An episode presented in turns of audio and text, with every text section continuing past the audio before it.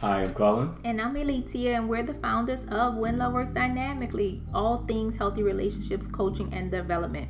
The When Love Works Dynamically podcast is all about the real work of relationships, where we discuss all aspects along with all the practical tools you need to create the relationships you deserve. Each episode will focus on the how-tos of building, repairing, and sustaining healthy relationships. The goal of the When Love Works podcast is to provide our listeners with the education, practical techniques, and options to be successful in all their relationships. So let's get into it. Welcome back. Last episode got me thinking about how some couples enjoy marital bliss more than others. What's their secret? We like to say they're just more creative than others. Well, I just a deeper dive is this. Unfortunately, I mean, we live in the United States. Black and brown people that live in the United States of America. Unfortunately, there is a percentage of us who've inherited socioeconomic struggles and systemic challenges, which you know, you got to be hiding under a rock. Living under a rock, not to be aware that this exists here. So unfortunately, a lot of black and brown people are in survival mode. Now, there's this neuroscientist / epigeneticist named Joe Dispenza that says that the mind basically has two settings. You're either in survival mode or you're in creative mode. So if you are struggling to pay your bills, you're in survival mode. Mm-hmm. And if you don't know whether you're going to eat, you're in survival mode, which all these things, they're very destructive. I won't say that they're destructive for bad relationships, because there's some pretty amazing people out here who still find ways to still love their kids, still have some semblance of love in their household, but they don't know how they're going to eat tomorrow. But the survival mode definitely has an impact on the way people love, mm-hmm. Unfortunately, and so. Which is why I said that some are more creative than others, because regardless, again, in black and brown communities, regardless of the systemic. Well, I'm gonna give it to you. But what I was gonna say is that with them, the survival, when you. There are some people who can manage to still access creativity, mm-hmm. in some really tough spaces, mm-hmm. but those people are few and far between, and but that is the key thing: getting to the place where you can actually be in creative mode, and it's not automatically that you're going to bounce into, just because your circumstances may change.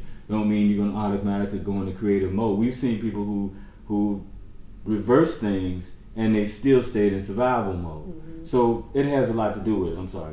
No, that was a good start, because I gave the simplistic one-sentence answer. They are more creative than others. Right. The ones who enjoy marital bliss or in healthy connections have found ways to be super creative when it comes to how they communicate, when it comes to conflict, right. when it comes to companionship. Those are the 3 C's of healthy relationship culture. Yes, we do a whole couple series on those 3 C's, but that's the areas that you have to get creative in. How are you going to talk to one another? Because that shows up very different than how your family did it, what you see right. on TV. It's just creativity around communication. The second right. part of creativity is all around conflict. Like the way you all resolve conflict has to be very customized and very unique and very different than what you see on TV, what you've seen growing up, what you've seen with family members, or advice you get from other people. Right. And in the last one with companionship, the creativity model has to be there as well. Like, how will you nurture what you two have connected around? Because only you and your partner connected, that's a unique circle. Now you two have to manage and nurture that. So that's right. a creative, it's asking for creativity when it comes to companionship. So the couples that really do that well, they experience like this level of, they just go with the flow. Like, they just very seamless when you see them, when you hear how they talk to one another, how they operate in the world. It just shows up and it's very symphony. It's like they're playing the music together. And right. it's because they've just gotten more creative than others. Now, our goal in this work is to support people in getting creative in all areas, but again, at the core is all about creativity, because the brain, again, is in one or two modes. If you within your marriage is always in survival mode, that also means by default you're not creating customized responses for the needs of your relationship. Yeah, we've seen people who've actually been in pot that have used their lack, or you can't call it poverty when you're talking about them, because they've used their lack to be even more creative and still extract all the things. I mean, you go into their home and you've never seen greater love. You've never seen greater freedom. And we all grew up seeing that in our neighborhoods. We grew up seeing people who struggled to pay the bills, but you never saw anything but smiles and love coming out of that household. Yeah. So the two, you being financially well-heeled or struggling, that's not going to make the difference. The difference is being able to access creativity. So, but if you enjoy our podcast, you'll probably love our book as well, Love Literacy, A Conscious Journey to Healthy Relationships. Go to our website today and get your copy. But unfortunately, you're more likely to default going to, to survival mode. But if you can somehow find your way not in survival mode, you could be that person that does so many amazing things. I'm hearing the word creativity. For those people, that word might be foreign to some people. Can you deep dive just a little bit into the definition of being in creativity mode or being creative within your marriage? It's not finger painting. It's people coming up with novel solutions to their problems and their issues and challenges.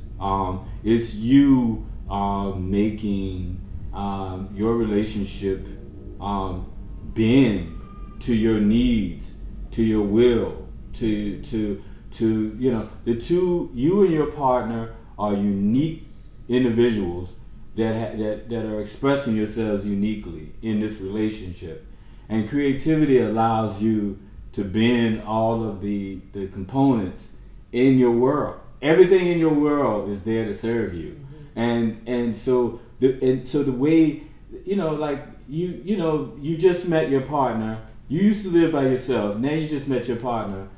So the love seat got to go. Now you got to get a couch. That single bed now has to go, and you got to get you a queen or a California king. Everything's gonna change. Well, it's the same thing with the way you serve. You're now in this relationship with this awesome person, and it took you a while to meet this person. You went on some bad dates, and you finally met this person that you absolutely adore. You're going to have to change how you serve. And creativity is a collaborative process between two people, again, who have committed to marriage, where they're saying both of us want to customize our relationship to our needs and to navigate any challenges that may come up. Creativity is a collaborative process between the two people who have committed to be into a lifetime partnership, that they're saying we will do the work to customize this relationship around our needs and when challenges come up. It's creativity in a nutshell. That's interesting. So can a relationship consist of one person in survival mode and another in creativity mode? All the time.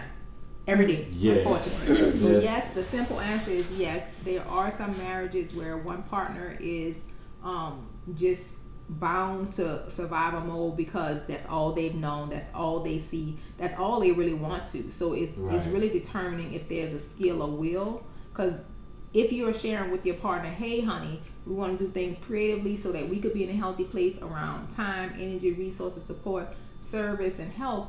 But I noticed that, you're struggling here, and it's like you feel like we don't have it, or we you're thinking about a different way, like you're grabbing, or it's more a fight between us and us trying to come up with a creative solution. if your partner has the awareness to say, okay, one, you know, thank you for that, holding that mirror to me, because relationships are mirrors. So if your partner is holding up a mirror showing you how you're in survival mode, and they literally have examples of you being in survival mode within your marriage, one, you have to accept that and be aware of it. Now that is an acceptance to be like, oh, wow, I've been fighting in our marriage, but I actually won. That's one. That's step one. Mm-hmm. Yeah. If you could do step one, I don't know if y'all can see me. If you could do step one, if you could do step one well, to be aware and admit that, wow, I've been in survival mode, or my partner's in survival mode. Let me hold up the mirror. Two, do whatever you have to do to unravel that, because survival mode wants to survive. So you think just awareness is going to get you out of it? Not so much. You're going to have to do your work to see if it's really, why are you defaulting back to survival mode? Do you really feel like you're still on these bad dates when you're actually in a committed relationship? Have you even accepted that you won, because you got the partner that you chose? Yep. If you can't clear that up, then professional help is something you may look into, that we definitely suggest, because you have to flip the switch. Unfortunately, you know, we try to be 100% honest, and still, I mean, you know, and sometimes you have to go away from being. I mean, say how you feel. The facts. This is just the facts based on our stats, and I don't want to offend anyone, but I just got to tell it like it is. We've had a lot of women who have struggled with knowing when they won, and we're like, wait a minute. You know, we were working with them maybe 3 or 4 months out, and they told us what their dream was, and they wanted to meet this type of partner and this, that, and the other. And then over the course of those 6 months, we see that actually transpire. But they were stuck in survival mode for so long, they never bothered to update their status. So they didn't realize, wow, I got it. Survival mode is so addictive. You could be in it and not, and it's just like anything else.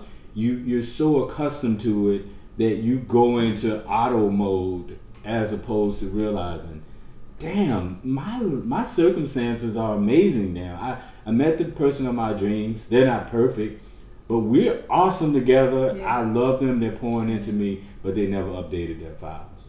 Yeah. So the person on the other side of that that's in creative mode will have some resentment. Herein lies the pullback. Here's what a full immersion source does: get disconnected. Because if they're full out creative, if they're coming with, here's some strategies for us to, you know, navigate how we communicate. You know, I don't want us screaming at each other. We are couples in marriages never have to scream at one another. The way you talk to your partner is already at a high level. They hear you more than a stranger. They hear you at a higher level than they would anybody on the street. So even if there's conflict, you both are having a creative way to resolve and communicate with one another, right? But if your partner is always in survival mode, no matter what the efforts that you try to share, they'll never have the reset. And so that's what we're saying. Survival and creativity happens all the time. That's why we call them dysfunctionships. Unfortunately, they make up the large percentage of relationships in the United States to date. Yeah. For now, that's what we're working to change. The two could never get to a place of marital bliss and enjoy a healthy union that impacts themselves healthy and health wise and their community, because it'll be a struggle, creative and survival. One's trying to keep us at this level, even though not realizing the truth, and others saying, hey, here's our reality, here's how we could adjust, here's how we can make this thing work for us, and others just like, no, we struggle, we like that. That's a tug of war. It is, and it's and that creative person is going to burn out. You really only can survive doing something like that for like a season. That creative person is going to burn out because they're carrying the relationship. They're the ones, because survival.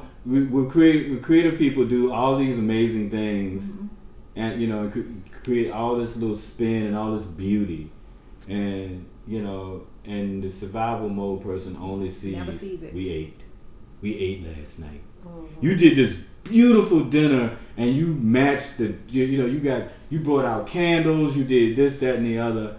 And the only thing they see is, we ate last night.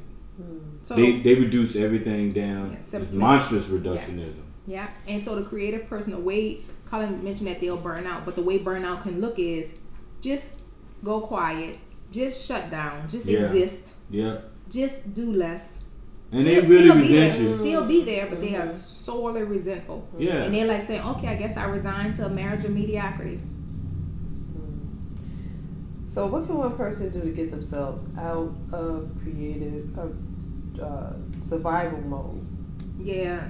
Like I said, the first two, you have to be open to your partner holding up that mirror to you, giving you that hard truth. It's the truth is the most liberating thing. Please, y'all, stop running from the truth. When it comes to relationship, I love relationship work because it's a closed ecosystem where you can do some of your best development work.